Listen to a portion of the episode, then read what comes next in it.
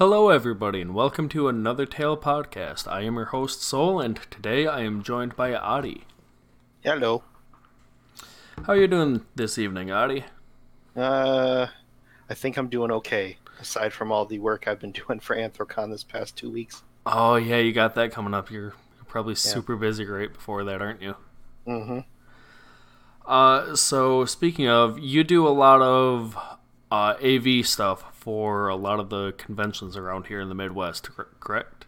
Yep, uh, Midwest and uh, quite a few places across the country and uh, internationally too. I do stuff in Toronto, uh, I do stuff in California, Texas.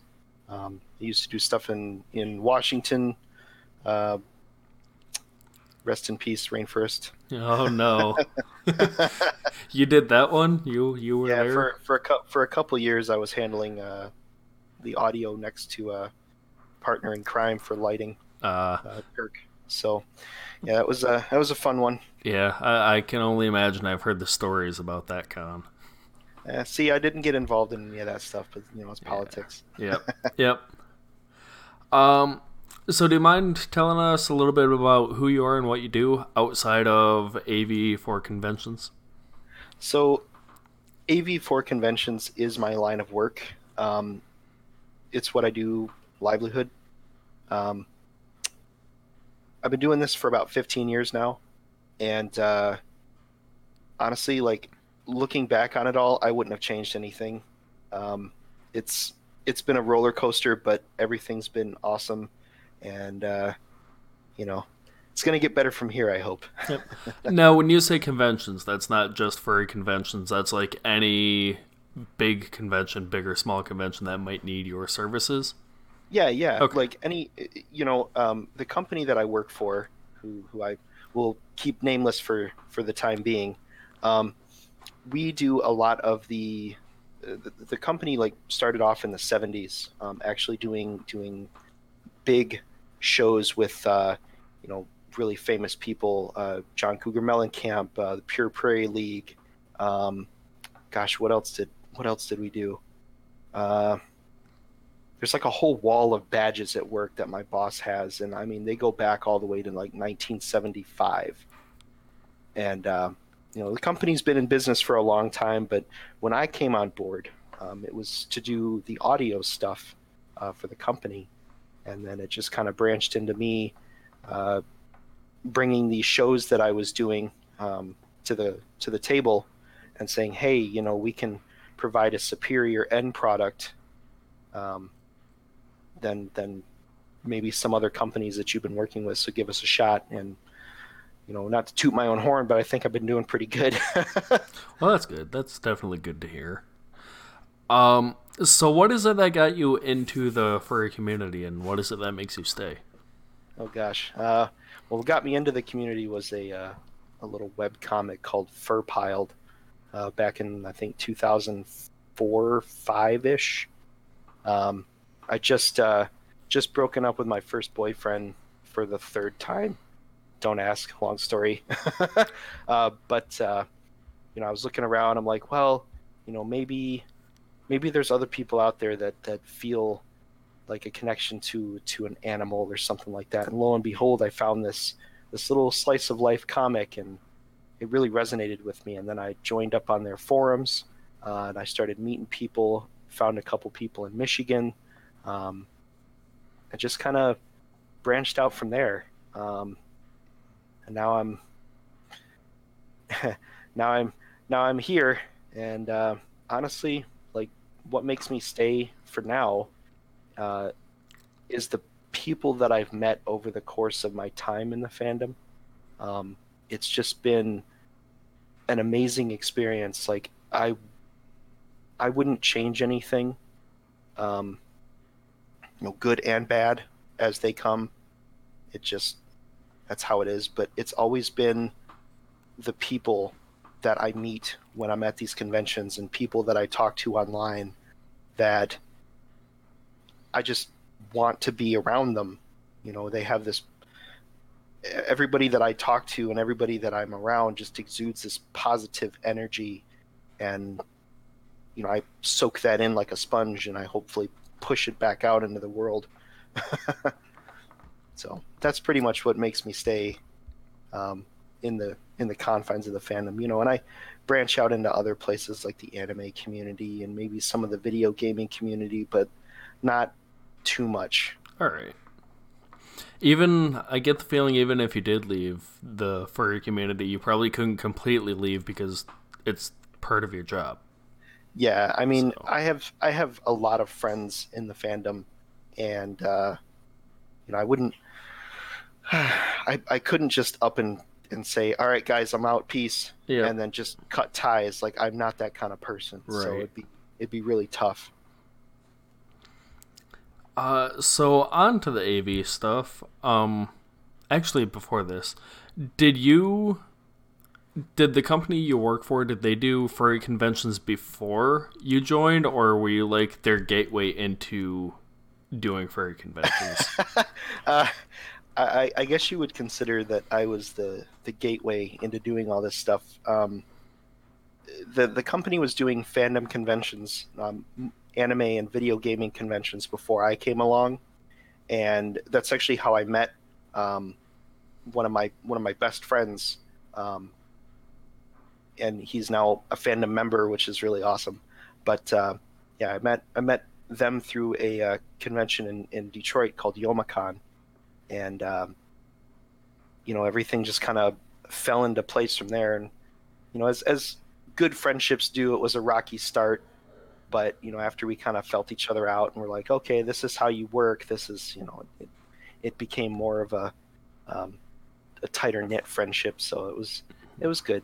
Um, but getting into A V stuff, I guess, like, are we on that topic? Yeah. Yep. Okay. Uh, feel free to continue. Cool. Uh, so the, the, how I got into audiovisual stuff was, when I was a little kid, um, my grandfather had a series of electronic stores uh, throughout Michigan, and um, when I was a young, young, even a young baby, uh, they would bring me into the store and just kind of let me run loose, um, and I would like start figuring out how electronics work, like how to turn T Vs on and off without any prompting. You know, I could change the channels, I could turn the volume up and down. Um, My mom used to tell me that there was a story about how I would grab the remote and turn the volume up and down because I knew what those buttons did. You know, I figured that out on my own. Um, and then uh,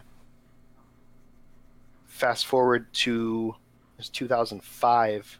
Um, I got a message from a friend that said, "Hey, you know, I understand you do uh, you do like sound and stuff like that for uh, neat." neat little, you know, side gigs and things like that." I'm like, "Yeah." So he goes, "Well, how would you like to do a do sound for this little convention in Cleveland?"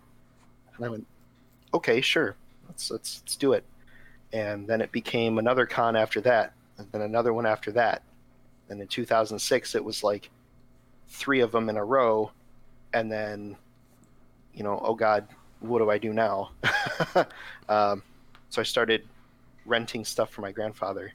And, um, you know, charging the client, which was the convention, for it. And it just kind of came up from there. So that's, that's pretty much how I got into it, was, was because of my grandfather and his influence, um, and owning all this, all this professional gear, um, because he had all the stores and stuff like that. And that's something that, uh, you know, I'll always, always take with me. So.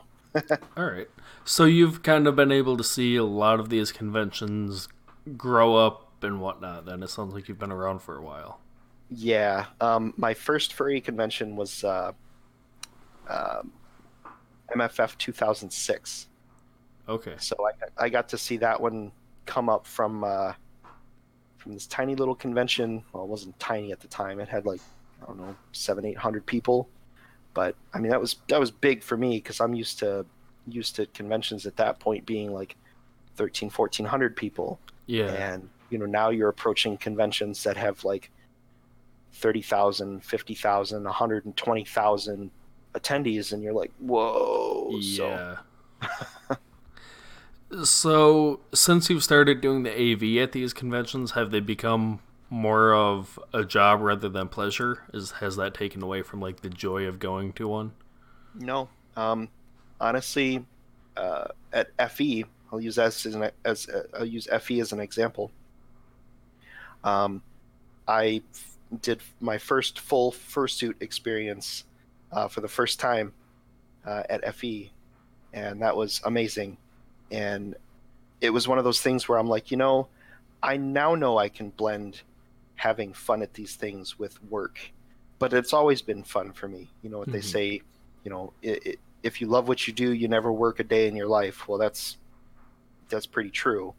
Um, I, I, I feel like I don't work a lot at these conventions, but then I look at the time and I'm like, man, I've been here since nine in the morning and it's three a.m. Oh boy. You know, so uh, time flies when you're having fun, I suppose. But at the same time, you know, it's sixteen, eighteen, twenty hours a day. And uh, but like I said, I wouldn't trade any of it. You know, I, I love what I do. So and okay. I hope it I hope it shows in my work. That's good. That's definitely something great you found then, if you can enjoy what you do. Yeah. So. Yep. Um. Fun. So do you have a like um a mobile studio as well, or are stu- or is that like a stationary thing that like doesn't really travel? Well, or how do you move all of the equipment that's required for one of these? Oh geez. Um so it's it's it's in a warehouse, obviously. And it gets transported around via truck. Um You know, some, some of the smaller ones, like if they require a couple of speakers, um, those can usually be put in like a van or something like that.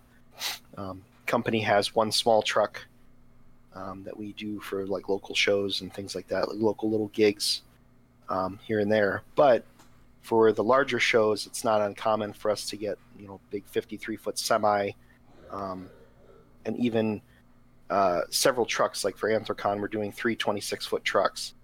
And, uh, you know, that's that's one one thing to do, one company, and then you've got multiple companies that bring in all their own trucks, and it's... Uh, but, yeah, so I don't... I used to do this stuff out of the house um, back in the day when my friend owned a bunch of the gear that I would rent out.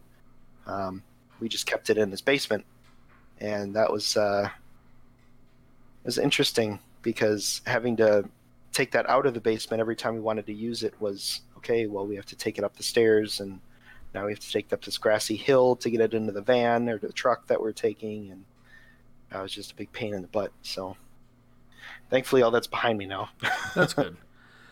Um, so audio and visual, I'm guessing that's mostly like uh, video and obviously auditory things like speakers, a sound system. Do you also do like um? any videography, like, or any of that stuff, or like the lighting visuals? Well, so I do, my primary function in a lot of these things is the sound guy. Okay. Um, I'm the, I'm the first thing you notice when you're walking to the ballroom. Um, you're like, man, that that's really bumping in there. And you know, that's, that's my job. Um, so uh, everything, everything else is kind of like a, I leave that to the people that are better at it, better at it than I am.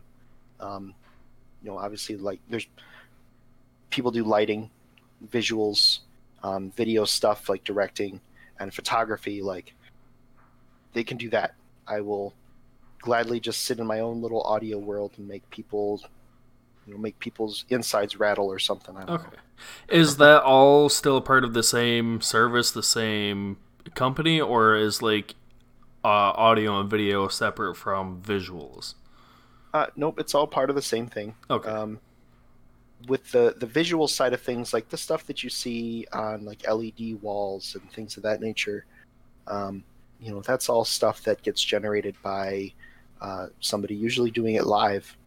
Um, it's just like running a lighting console. It's all the stuff you see at, you know, shows and whatnot is usually done live, um, especially at the furry conventions. And most conventions in general, um, but yeah, like I said, I just stick to stick to the audio side of things because that's what I know and that's what everybody knows me for.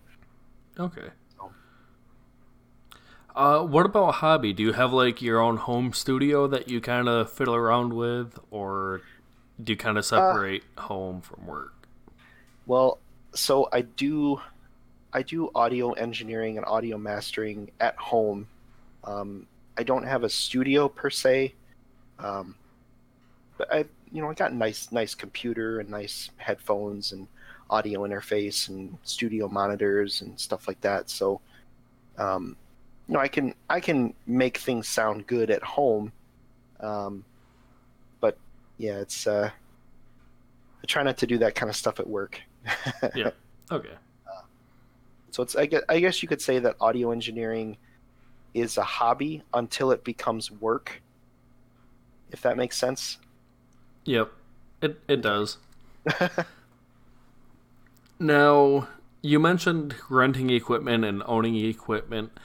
Uh, which one is typically more common? Do more people tend to rent equipment that they'll only use like once or twice, or do they just go out and buy it? So, it depends on who you ask. Um, a lot of a lot of conventions will buy their own equipment to a point. Um, there's there's one there's a few conventions that the company that runs them has all their own gear, and that's great. Um, they can quote unquote rent it to the convention for no cost because the, they already own it. So that's a good business model, in my opinion. Um, saves them money on trying to rent stuff from uh, outside vendors and things like that. But primarily, bigger events will rent stuff because there's no way that even even if an event has, like, I'll use Anthrocon as an example. Uh, say they wanted to buy all the lighting and all the trussing that we use and all the sound systems and the video gear and all that stuff. You're looking at five or six million dollars easy. Oh boy. Oh um, boy. You know, and and they're getting this stuff for pennies on the dollar. Um, so I mean, it's it it makes more sense to rent large quantities of more expensive stuff versus than trying to buy it. You know, when you've got a uh, excuse me, a moving light, say that costs ten thousand dollars, but you need fifty of them. Okay. Right. Well. uh, where am I going to come up with half a million dollars? Yeah. You know, so it's it's one of those things where, you know, you can look at something and say, oh, this this this particular light, yeah, it costs ten thousand dollars, but maybe it costs two hundred bucks to rent it for the weekend, or it costs two hundred fifty bucks or three hundred bucks for the weekend to rent it. Yeah, I can rent I can rent fifty of those for way less money than I can do fifty of them to buy. Okay. You know, that it's all pennies on the dollar. But when you start getting into like the larger gear, that's when it makes more sense to rent. If you're doing small things like, you know, small speakers and stuff like you pick up from Guitar Center or what have you, um, yeah, that stuff is only a few hundred bucks and you'll make your money back on it after a couple of conventions. Um, but when you start getting into stuff that you need line arrays and huge, you know, video rigs and large lighting rigs and things like that, like the bigger furry shows, you know, it makes more sense to just rent that stuff because you're going to wind up paying through the nose if you try to buy it. Yeah, and then having a spot to store all of that stuff too, I would imagine. Exactly. You got to pay to store it, and then you've got to pay for it to upkeep because you can't you can't reasonably expect something to work once a year and then store it for a year and then expect it to, you pull it out of the box and it continues to work. Like this stuff, you have to make it, it, it breaks down, quote unquote, um, if it's not working. You know, if it's not out doing, on, if it's not on at a gig or something like that, it's it's corroding, the, you know, uh, grease is drying, stuff like that. Like it has to be used. Okay. You know? And that's, that's where a lot of conventions get this, uh, I don't want to say a lot of conventions do it. Most, some of them do. Some of them do get into this this rut of, we'll just buy our own gear, okay? Well, now you've got to store it. Now you've got to keep it up. Now you've got to, you know, make sure that if it breaks, now you have to pay to get it fixed. Versus a company where it's like, well, if something breaks on the job, we pull it out of the mix and we take it back to the shop and we fix it. You know, it doesn't cost anything to get fixed at the show, or it doesn't cost the client anything to get it fixed. So that's where, you know, that all comes into play. Yep. When you when you go to like a convention for the weekend, do you typically bring backups upon backups with you, just in case something breaks? You have one on hand ready to go. Oh yeah. Um, I'll use I'll use Anthrocon as an example again. There was one year where uh, we had, I think it was two or th- two lights, you know, nice moving lights. They just up and stopped working. You know, they wouldn't receive D M X, or they wouldn't uh, turn the light, the lamp itself on. Like it wouldn't, it just stopped working. So we have to get up there and get it fixed. Well, thankfully there's spares. And in this business, you always have to bring a spare because you never know when that piece of gear is going to go south on you. And you can do everything you can to protect it. Um, you know, I, I, I should say that speakers are a lot less, uh, and this is why I do audio. Speakers and audio equipment is a lot less fragile than, say, some lighting equipment or video equipment. You know, if you if you drop a a, a speaker, um, one, if you drop it on a, your foot, it's going to hurt, and two, you're probably not going to damage the inside of it. You know, they're just made that way. But if you drop a, a camera or a, a lighting fixture or something, you can break a bulb, you can break glass, you can break the motors inside, you can break sensors, you can break, you know, mounts, you can do all kinds of damage to these things. But if you drop a speaker, eh? Yeah. No.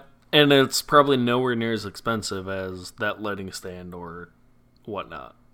Oh, yeah. Um, like a lot of times if you go into like Guitar Center, you can find speakers that are relatively inexpensive by comparison. Um, but yeah, when when you look at that one speaker that's three hundred bucks versus a light that's three thousand bucks, and you're going, man, if I drop this thing, you know, I, I, yeah. I've, I've dropped speakers, I've dropped lights, I've dropped all kinds of stuff in my in my time, and you know, nobody's perfect. Um, somebody that says I've never dropped something in my life, well, get ready because it's going to happen. Yep.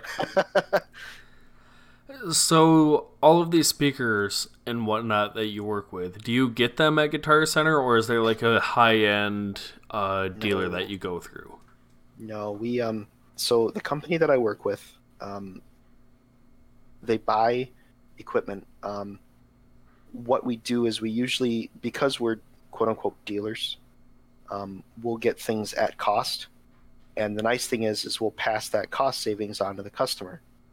Um, so it works out in the customer's favor that we're, we are not only getting it at a discount, but we can then pass that discount on to the customer. And uh, it, it works out much better for them. Uh, works out good for us too, because um, usually after a few shows, it'll just pay itself back, and then we're done. Um, there's been in a pinch where we're like, "Oh crap, we need something," and we run to Guitar Center or Best Buy um, to grab it, and you know it, it's there and it works. So okay, good. Um, but yeah, typically we'll we'll get stuff from. Uh, like a, a, a vendor, I should say, something akin to like say B and H. Yep. Okay. Uh, or or um, it's a Full Compass. It's the other one. All right. Um, you know, we'll get we'll get stuff from from them, but like for our big P A system, our bigger sound systems, we get it direct from the factory. Okay. Um, because there's you can't really go through a a third. Party on that. You have to go direct to the factory because otherwise, you know, you're gonna pay you're gonna pay a brokerage fee, then you're gonna pay all this other stuff on top of it, and that's not really saving any money. Yeah, that markup is gonna be pretty hefty, I would imagine. Yeah. So So onto uh the furry A V side of things. At all of the conventions that you go to, is there any of them that like you look forward to in the year, like, yes, I love this convention, it's easier than the others? And is there one that's just like a headache and you always dread going to it? Oh, that's a that's a can of worms. Uh, you don't honestly, you don't need to throw any names under the bus if you don't want to. So, um, honestly, I like going to all of them. Um, yes, there's more. There's some that I look forward to going to more than others, but that's simply because, like, some of them I don't have to do much.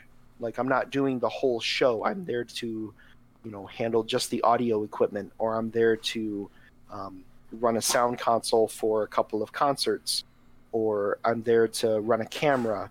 You know, I'm not there to to see the show load in, set up, run, load out, get on the truck, come back, check the gear in. I'm not there for all that stuff. Um, you know, there's there's a few conventions that I that I do where that's the amount of hats that I have to wear, and, and that's a huge thing that I depend on a, a large team of, of friends and colleagues and, and other furries too, um, especially at Furry A V, um, where we all come together and we do this um, because some of us do it professionally, but we want to show the fandom at large, yo man, this is what we can, this is what we do.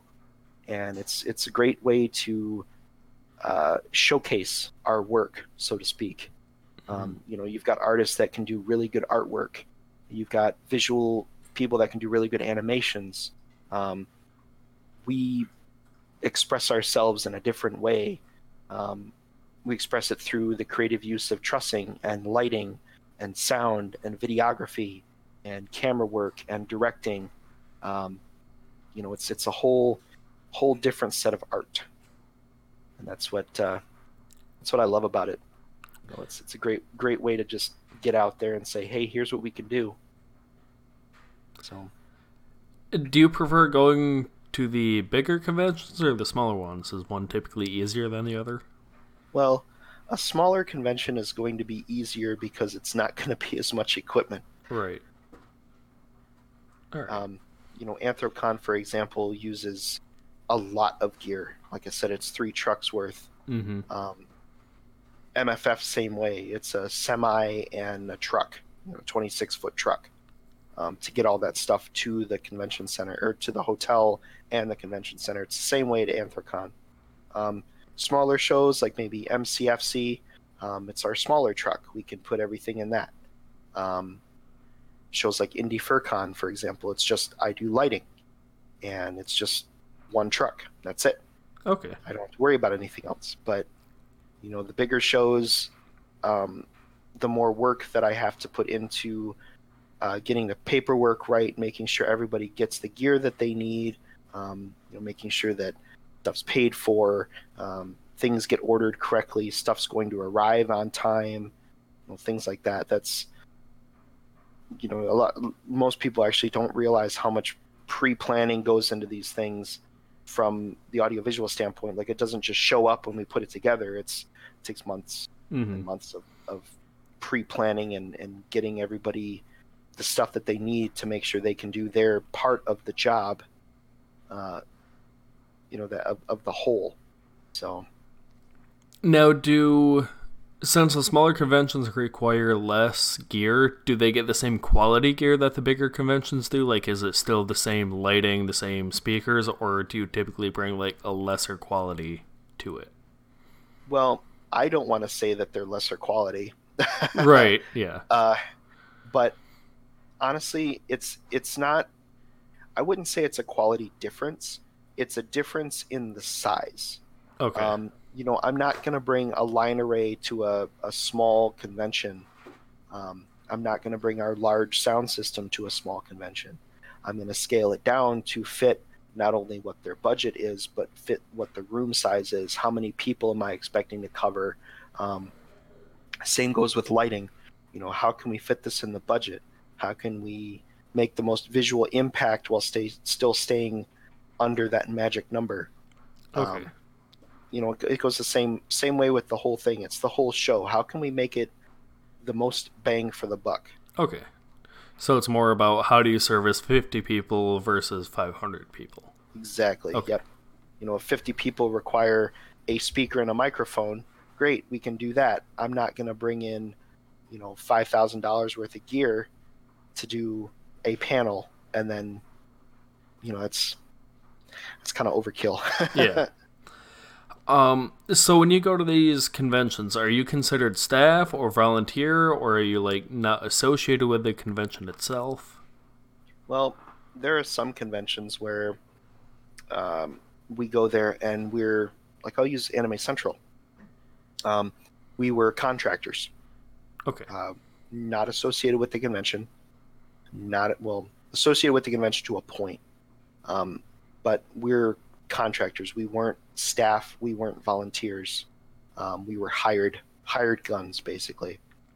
And um, most of the conventions that I go for, um, I'm a staff member, or um, if they have to use, they can't use the term staff because it's uh, implies something different, then they'll say, yes, he's a volunteer. um, Most of this stuff is volunteer work for me, unless it's a larger, like, anime convention or something like that. Then I try to, you know, make sure that I'm taken care of, because this is my livelihood. Right. Yeah. So can't go around giving everything away for free. Basically, though people would like me to, can't do that. Mm-hmm. Uh, so then, do you work very closely with the other volunteers and staff at these conventions? Oh yeah. Um, A lot of these ones will have uh, Telegram chats or Slack channels or something like that that will, excuse me, ooh, got a little hiccup. Uh, we will work with these. I, well, I will work directly with a lot of these uh, these these people that, that come in to volunteer or staff with the convention. Um, and like I said, it's. You know, I might be the guy that's putting together the paperwork, but it's really the whole team that comes together that puts together the show um, from start to finish. Like it, it, it, there's there's been a few cases where I've walked into places that I have absolutely no bearing on, and people go, "Oh man, Adi's here. Oh, that, you know, this it that means it's going to sound really good." I'm like, I got nothing to do with this convention. I'm, I'm, I'm just here to have fun. They're like, "Oh yeah, but you know, you're gonna you're gonna do this and that and the other thing," and I'm like, "No, no, I'm not. Not here for that today, guys. No, I'm not. I'm I'm here to fursuit. That's what I'm here for. I want to have fun." So, it's it's. Uh, I forget when recently that happened. I think that happened at B L F C. Somebody mentioned something, and they said that it was my show, and. Oh, the sta- you know, my stage looks great, and you know, I'm doing such a great job, and I'm like, I didn't do a goddamn thing with this. I did absolutely nothing. It was all this, you know, it was all the, the A V director standing right next to me, and he's like jaw on floor, like, who the hell is this guy? Oh no! And I'm like, yeah, uh, uh, oops, uh, it's it's all this guy here. I had absolutely nothing to do with it. I'm sorry, it's not my fault. Yeah, exactly. Not my show, not my problem. Uh, so since you do this through your company, I'm guessing your coworkers probably know you're a furry. Oh, absolutely. Um, they they know that I'm they know that I'm a furry. They know that I'm gay, um, and honestly, they nobody cares. It's okay. it's. Uh, They say, you know, when, if you make yourself invaluable to some to a company, then they'll they really won't give a give two shits. Pardon my language. They won't really care what your orientation is or who you're seeing yeah. or what you do, um, you know, because you're a good worker and they like having you around. And that's what I feel with this this company is that everybody likes having me around, you know. And I um, I wouldn't wouldn't have it any other way. Now, do your coworkers also accompany you to the conventions, like to handle the visuals and whatnot? Oh yeah. Okay. Um, in fact, like for Anthrocon, pretty much everybody that's there, you know, it's a small company, um, but I bring everybody. All hands on deck. Uh, yeah, all hands on deck because this is a you know it's a big thing and a, it's a big deal, and um, you know it's it's.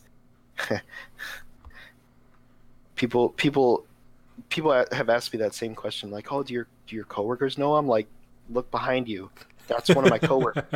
You know, like, of course they know. I'm standing right here. So, and they they they love going to these things just as much as I do. Okay, that's um, good. You know, it's it's still, you know, it's it's work for them, but at the same time, I you know I I strive to try to make it fun for everybody. You know, so you're not. They're not working too hard or, you know, things like that. All right. It, are there any of them that were like, just, oh God, no, I will never go to a furry convention. Like you, you won't make me do that.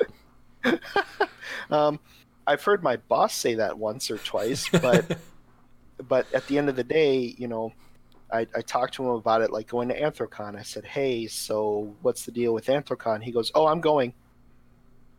And I went, okay. Thought you told me you didn't want to go. He went, oh no, I, I'm I'm going. I, I want to go. I'm like, well, that's good. I'm glad you want to go. uh, so yeah, it was uh, it was it was it was a fun conversation. Um, so I'm I'm I'm real excited that, you know, like I said, all my coworkers and everybody that I I've come to work with, um, they're all on board one hundred percent when it comes to these things, and. Uh, You know, it's it's it's nice to be in that kind of environment because it's very supportive. Mm-hmm. So now, when you when you go to one of these conventions, do you are you only at one stage? Like, are you only at the main stage, and then somebody else takes care of the secondary stage, or do you kind of manage both of them? I prefer to be in one spot at one time, um, except during the setup where I will try to be everywhere at once. Um, which doesn't work too well. uh, but I rely, like I said, I rely on multiple people to do the work and put in the time and put in the energy and put in the effort to make the show happen. And I could never do that by myself. Like it's, it's, it would be, it would be really bad. Um, It would take me forever. I could do it, but I'd be really upset afterward. Right. Yeah. uh, but, uh, you know, I, I, I tell everybody on these things, um, thank, thanks for your help. I really appreciate it. And I know the show wouldn't happen without you guys. And, you know, everybody, when we're done with, like, say, a concert or we're done with a dance competition or something, it's always like, hey, everybody, great show. And, you know, we'll congratulate and watch footage afterward as like a, a a group and just say, oh, man, you see that camera shot? Oh, how did that look? You know, and it's, you know, it's nice to be able to get that kind of quote unquote family feel. Um, you know, and it's true. It's, it's, we call it A V fam, but it, it's, it's pretty true. Like a lot of us are, we treat each other like we're family and, uh, you know, brothers and sisters all in this together. And uh, like I said, I wouldn't have it any other way. Yep. Uh, so I'm guessing you also work pretty closely with not only your fellow coworkers and volunteers, but also the people that are on stage as well, correct? Oh, yeah. Um, well, I try to. um, there are some times where, you know, there's been some times where we show up to these things and Um, I find out the day of that, oh yeah, there's a band. Okay. Oh, all right. I wish I'd have known that, you know, when we were packing equipment. So I try to work with everybody, especially the, the programming team at some of these shows. Um, I, I ping them all the time. Like, hey, I need this info. I need this info. I need this info. Who do I have to talk to? What do I have to get? Um, You know, do I have to rent anything? Do I need drums? Do I need guitars? Do I need basses? Do I need amplifiers? You know, for these these these things, because it's important. Uh, you can't have a band without any gear. Right. I mean, you can, but it's just going to be everybody doing it a cappella. Yeah. So so at the concerts then, is it normally you that provides all of their gear, or does the band normally provide their own uh, sound system, or not sound system, but speakers, keyboard, instruments? So it typically depends on the band that is playing. Okay. Sometimes they will bring their own equipment. Sometimes they, they, it's not possible for them to bring their own equipment because they're flying. So they expect the convention, and it's a reasonable expectation, they expect the convention to have it there for them, or they get a friend to say, hey, can I borrow this? Can I do that? Can I borrow that? And, um, you know, the friend brings it. But I try to, at, at all the stuff that I do is, if a band is going to say, hey, we're playing at your, your convention, okay, what do you need? You know, do you need drums? Do you need guitar amps? Do you need guitars? Do you need basses? Do you need bass amps? Do you need equipment? Like, I need specifics. And nine times out of ten, I'll get very specific answers, which is great, because I can go to the local people that supply that stuff and say, I need this, this, and this. And they'll go, I can do this, this, and that. Okay, that's fine. You know, um, but it, it, sometimes it turns into a chore because you're trying to get information out of folks, and you know, either either they can't give it to you because they don't know how to, or they can't give it to you because they just simply don't know. Um, you know, sometimes I've I've worked with bands that this is their first stage show, and I'm like, okay, I'm gonna hold your hand through this, and um, you know, tell tell you this is what you should get, and you know, we'll see what happens. All right. But uh, usually goes over well. Okay. Do you have a preference on the type of shows that you do? Like, is uh, something like Who's Lion easier to do than Foxes and Peppers? Well, that really depends on how you approach them, I guess. Um, I like doing bands. I like doing live sound. Like, that's my thing. Um Talking heads, which we call, you know, shows that just use a couple of microphones or four microphones, um, and that's it. Um, they're, I, I hate to say it, but to me they're kind of boring. And I'm probably going to take some take some flack for that one, but you yeah. know, they just, I, I I get more enjoyment out of doing what I what I consider to be something I love to do, which is sound, live sound engineering, like doing stuff for yeah. bands and things like that. Like, that's my that's my my favorite thing to do at convention. Yep. Uh, I would imagine the talking heads, as he called them, you probably just set the mic levels and then just sit back for a lot of it. A lot of times, that's that's what I that's what I wind up doing. Um, you know, I can put somebody else on the board and say, hey, um, it's these four faders, you know. Figure out who's talking and push their fader up a little bit higher than the other ones. But then when they're done, bring it back down. Oh, okay. Pretty simple. Yeah, it's sim- simple stuff. But when you get into, like, doing stuff for a band, it's, you know, how can you E Q that kick drum to make it punchy but, you know, come through the subs, and it's got to cut through the mix a little bit. But then your snare has to cut through, and then your hi-hat's got to be heard but not, like, so overbearing that it's ruining the rest of it. And, you know, that's... that's what I like doing. It's the, the technical aspect of all that stuff that really, really gets me going, how to make it sound the best. Um, obviously, there's a little bit of that involved with uh, with microphones, like talking heads and stuff, because you got to make sure that the E Q's right, so you're not going to feedback in the stage monitors or the sound system itself. Yep. So... Uh, so do you have any, like, really memorable experiences from any of the shows or conventions that you've done? Like, one or two that just really stands out, this was an awesome experience, or everything went wrong and this was just a catastrophe? uh, um, uh, there, well, there was the show, almost a show-stopping moment at M F F one, I don't want to say one year. It was this past year, um, where uh, there were stage shenanigans and something happened, and um, equipment was broken. Um, and that was kind of a, this could have stopped the show. Um, you know, because obviously that kind of, these, that kind of stuff is, is stuff gets expensive. And if it breaks, you know, the con has to pay for it. Um, But that's what insurance is for, right? Yep. Well, hopefully, uh, anyways. Hopefully. um, so, I mean, there's there's that, which is kind of like a negative experience. I mean, some of the most memorable experiences to me were things like when I handled uh, Fox Amore's concert for the first time. And I got to work with all these great musicians. And I'm like, holy shit, I'm working with all these great musicians. Uh, I never thought I would do this kind of a thing. And then it became more and more that I got involved with, like, um, you know, Fox and Pepper and uh, uh, Zephyr from Canada, who are, I believe they're also playing at Anthrocon this year. Shouts to them.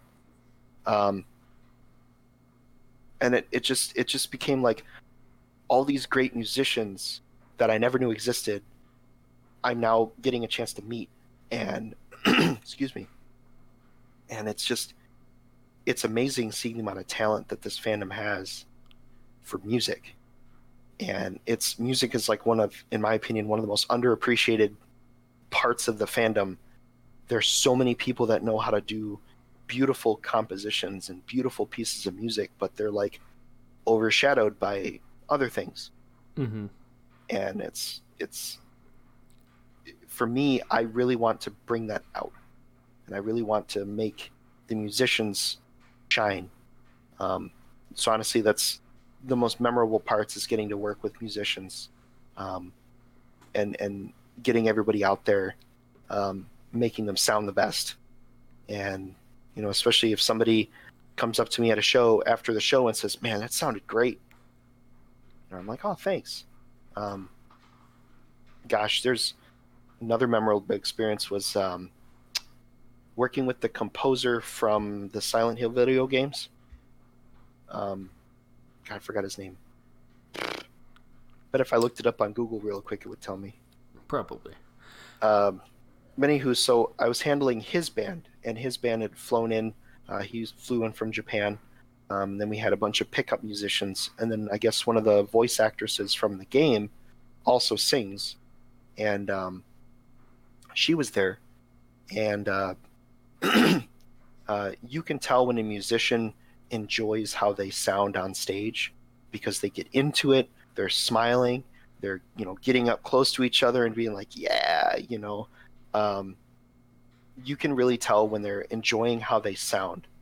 And it's one of those things where I was watching them do all this stuff, and I'm, you know, cracking this huge smile on my face. And, uh, the the composer guy comes up to me after the show and he shakes my hand. He goes, that was some of the best stage sound I've ever had. And I went, oh, thank you so much. Wow. What do I say to that? And he goes, you just did. uh, and it was, it was one of those things where it's, it, I've been taking that with me. It's like, you know, I, I Again, I hopefully, hopefully all this stuff that I do shows in my work, and I think that was one of the, the, the crowning moments of what I do as a sound engineer. Is it's when I make, when the when the this high-ranking person comes up to me and they're just like, "That sounded great." Um, I've, it's been another couple other times where, you know, I was working with um, Nobuo Uematsu from all the Final Fantasy games, and um, handled a couple of their concerts at uh, Anime Central, and he came up to me after the show and was like, it sounded really good. I'm like, thank you. Um, you know, so it's one of those things where um, try to make it work, and uh, hopefully hopefully they get to get me afterward and say, hey, that sounded great. And if they leave in a hurry, then I'm like, oh, I must have not have done very well. Yeah. So. All right, yeah, so it's definitely not just about pleasing the crowd. A lot of it's also making sure the performer has what they want. Exactly, because if the performer thinks that they're, if the performer thinks they don't sound good, they're not going to play as good. They're not going to sing as good. They're not going to sound as good. And it's a direct reflection of me and my job. Um, my job is to make them sound good. And if I can't do that, then I'm not doing my job. So it's real important for me, you know, that's why I get caught up in a lot of stuff. Um, real important for me to make, make these people sound good. Um, somebody else's job to make them look good. But, you know, it's, it's, it's, it's a thing. Yeah. Uh, so have you noticed any changes over the years, you know, from like the start of when you did this at conventions to now, like the technology or how things run or anything of the sort? Oh God, technology has changed so much. Um, when I first started doing this stuff, I was using a a twelve channel mixer, and now some of the larger shows, I'm doing a, a mixer that'll handle seventy-two channels, and it's all digital, and it um and, and and it's got motorized faders, and I can, you know, control it with an iPad, and it, it's I, I never thought that I would be getting that far. Mm-hmm. Um you know, and it's same thing with the lighting systems now, is you can control them off of an iPad or a tablet or a computer or something like that. And um just it just is really nice. Mm-hmm. And something that's relatively new to at least the furry conventions and shows is you guys have started live streaming a bit of yeah, yeah. this stuff.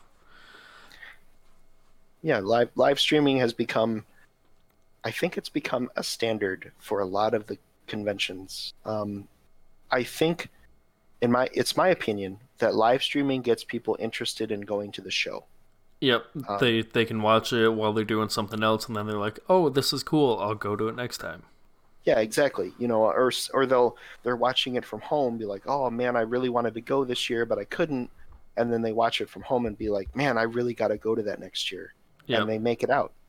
You know, and I think that I think that live streaming has a lot to do with building a convention's reputation for putting on quality programming and quality shows. Um, obviously when you're, when you're sitting at home, listening to a live stream or watching a live stream, you don't get the experience of, you know, the chest thumping bass or the lights flashing in your eyes, or, you know, being, uh, surrounded by a thousand of your closest friends, five hundred of which are in fursuit, you know, um, it, it's, it's an experience that you don't get again with live streaming. Um, And and it drives people, like I said, in my opinion, to go to these shows and go to these conventions and and and see just what's there. Um, you know, and some people obviously they just go to conventions to hang out. You know, they're not there to see the stage shows. They could care less, which is fine. But they should at least take a look at it. Dang it, we put a put a lot of work into it. Yeah, all that time and effort and money spent in there. Yeah. Go go and give it a look. Mm-hmm. So, is a group like uh, Zephyr a lot different than a group like, say, Foxes and Peppers, since they have a bit more, like, I know they've shown up with with uh, flutes, guitars, saxophones, things that don't typically plug into an amplifier and stuff. Does that add, like, a whole new challenge? Well, it's just about putting a microphone in the right spot and telling the player to, to point the end of their instrument point the business end of your instrument into that microphone. Okay. And usually it's like, okay, I can do that. um, but, you know, with, with say, for example, I use, you know, Fox Fox and Peppers, they have, um, s- sometimes they'll do like six or seven brass section players. They'll do a bassist, a guitarist, a drummer, keyboards, another guitar, you know, stuff like that. And then they'll have guests come up. And mm-hmm. maybe the guest has a guitar that they're working with, or they, you know, need another microphone or a vocal mic or something like that. And, um, you know, versus uh, a smaller band, I don't want to say smaller, but they are, um, like Zephyr, which they have, uh, they had four members, and I think they're down to two, maybe three, question mark. Uh, anyway, you know, it's, it's, it's, you got a drummer, bassist, guitarist, and then vocalists. And the vocalists are the drum or the bassist and the guitarist. So it works out that they can do those things at the same time. You know, they can sing and play their instrument at the same time. And uh, uh, it's it's it, in my opinion, it's easier to do that um, versus having to equalize and make sure that, you know, the seven microphones that are sitting next to each other for a brass section don't interact in such a fashion where they start doing feedback or things like that. Um, that's always the big thing that you have to combat when you're doing these live shows is how many open microphones are there. Mm-hmm. Okay, well, if if the brass section isn't in use, I can effectively mute those microphones so they don't come into the sound system, and I'm not getting, you know, extra extra sound that shouldn't be there, stray stray stuff. So yeah, the extra sound or that ear shattering just screech of electronic yeah. feedback. Yeah, the the amount of uh, yeah. when feedback happens, people tend to like go. You hear the collective audience go, "Oh God!" Yeah, yeah. and uh, they get they get that going on. So it's like, "Oh, I'm sorry, sorry." Yeah. So, uh, so way early at the beginning of the show, you mentioned some other hats that you wear. What uh, what are the other hats? So. Not only do I handle audio for some of these, but I also will do like lighting, or I'll do um, camera work. Um, uh, there's sometimes where I will put together the show and then hand the paperwork to somebody else and say, "Here, you do it." um, typically, I like to be involved more than that, but sometimes you just got to be like that. Yep. Um, But usually, like I said, I'm doing the audio side, but the lighting side, um, there's been a few events where I've done lighting exclusively, and um, you know, it's it's my design, my programming, um, you know, where where the lights are pointed, what color temperatures they are, uh, what color they are, things like that is is all um, all coming from my my noggin and the wise business sense of my boss.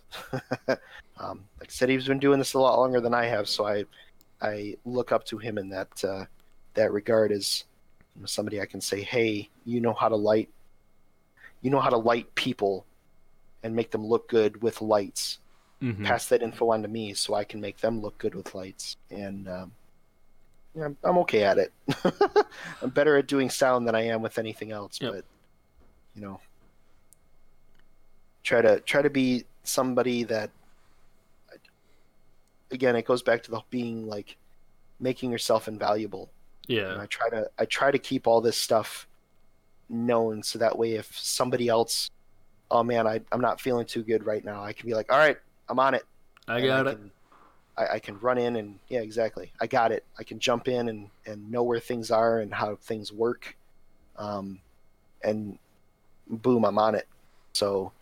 Um, it it definitely helps to know um, way more broad spectrum than the small audio world. And I mean, audio guys are a dime a dozen. um, being being real here, uh, it's just the nature of the business. Um, not a lot of lighting guys, not a whole lot of video guys that are worth the salt. Uh, But a whole lot of audio guys. Everybody's an audio guy.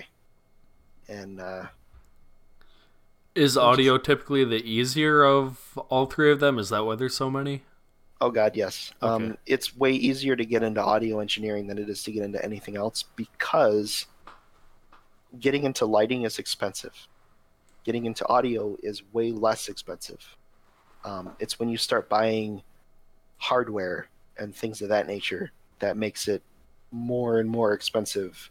Um, you know, when you start buying um, from the production side, when you start buying outboard effects processors and racks and hardware things, um, it gets way, way pricey, um, almost as much as being a lighting guy. But it all boils down, then again, it all comes down to like, if I rent this stuff from somebody that already has it, I'm going to pay way less now to get the job done. Versus buying it outright and then have to suffer for the next, you know, couple of years or three, four years to pay it off. You know, if I don't get a gig for a month, oops, I can't make my payment. I guess I'll be eating ramen that month. Yeah. You know. So you mentioned audio engineering and all that. Do you have do you have a college degree, or is all this stuff like self-taught and you've picked up on the job training? Um. So a lot of the stuff that I learned Um, again, if it wasn't for my grandfather pushing me to learn all this stuff, then I wouldn't wouldn't have learned it. Um, a lot of this stuff has been self-taught. Um, I have I've had a great many teachers, um, and a lot of my a lot of the a lot of the people that I work with, and a lot of the people that I've met uh, professionally at these these events over the years, have also shared with me how they do things and how they set stuff up. And it could be complete one eighty from the way that I do it, but their way may be a little more efficient. Um, so it's it's one of those things where being a sound engineer is a constantly, you're constantly learning. Um, and you're taking the information that you get from other people in, absorbing it, and then uh, spitting it back out in front of you to make things happen. Um, and it's it's a pretty good feeling, um, you know, to know that that you can take that amount of information and then spit it back. You can reprocess it and spit it back out again mm-hmm. into something that you understand, versus, you know, uh, I have to change my whole way of thinking to make this one one process work. But I'd rather just adapt it to something that I know what I'm doing, um, because I like to be fast. Um, time is money in this business, as uh, uh, as as someone once told me. um, so if you can't do things fast, then you're costing money, and you know, you're you're wasting the client's money at that point. Yep. So, are do you have any future goals or aspirations, like? You want to reach this point and then like you can't go any further, or are you happy with where you at, you don't really want to go anywhere else? Well, in the future, um, I would like to be co-owner of the company I work for. Um, and at that point I feel that I will be uh, going places, well, more places than I am now, but um, I really want to have be able to to get out there and do this this kind of work, um, not just for conventions but for other events, um, like concerts, local work, things of that nature. Um, get out there and, and get it done and do it, because to me that would be the ultimate goal. Um, well, I guess you could say the ultimate goal would be going on tour for six months and being sound guy for some big name band, um, or big name artist, and being like, oh yeah, you know, I, I got this under my belt now. And then, you know, that's the way a lot of these sound, big sound guys got started is, you know, they were working for a company and the artist may have come up to the, the company boss and said, hey, I really like that guy. I'm going to, you know, I'm going to take him on tour with me. What's the company guy going to do? Say no? Yeah. They're going to look at it and see dollar signs. You're like, yep. yeah, I, I can charge a good amount for this dude, and it'll be... Yeah, you can buy six can months get... of his time. Go exactly. for it. Exactly. That's that's the way That's the way you do it in this business. So, now, does your company also do in-house recording and mixing, or, or do they specialize in, like, live shows? Um, live shows. It's a production company. Like, okay. They don't do... Um, I should say we don't do um, post post stuff a okay. lot. Um, I'd like to put a recording studio in the in the shop somewhere, and so would so would my uh, my coworker. Um, we talked about that, putting a putting a recording studio out in the shop somewhere, and um, you know, be about fifty grand, but. Mm-hmm. Uh, something that could be done. Yep, another sure. section of the market you guys could get. Exactly, but all in due time. I'm not. I'm not in any rush right now to, to to get to that point. I just want to be able to secure the business and, you know, maybe move into my own house at some point. Yeah. The American dream. Exactly. Picket fence and a wife and two kids. Yep. No there way. You go. That wouldn't. That wouldn't work for me. Adoption. There you go. There you go. All right. Uh, that's all I have, unless you have anything to add.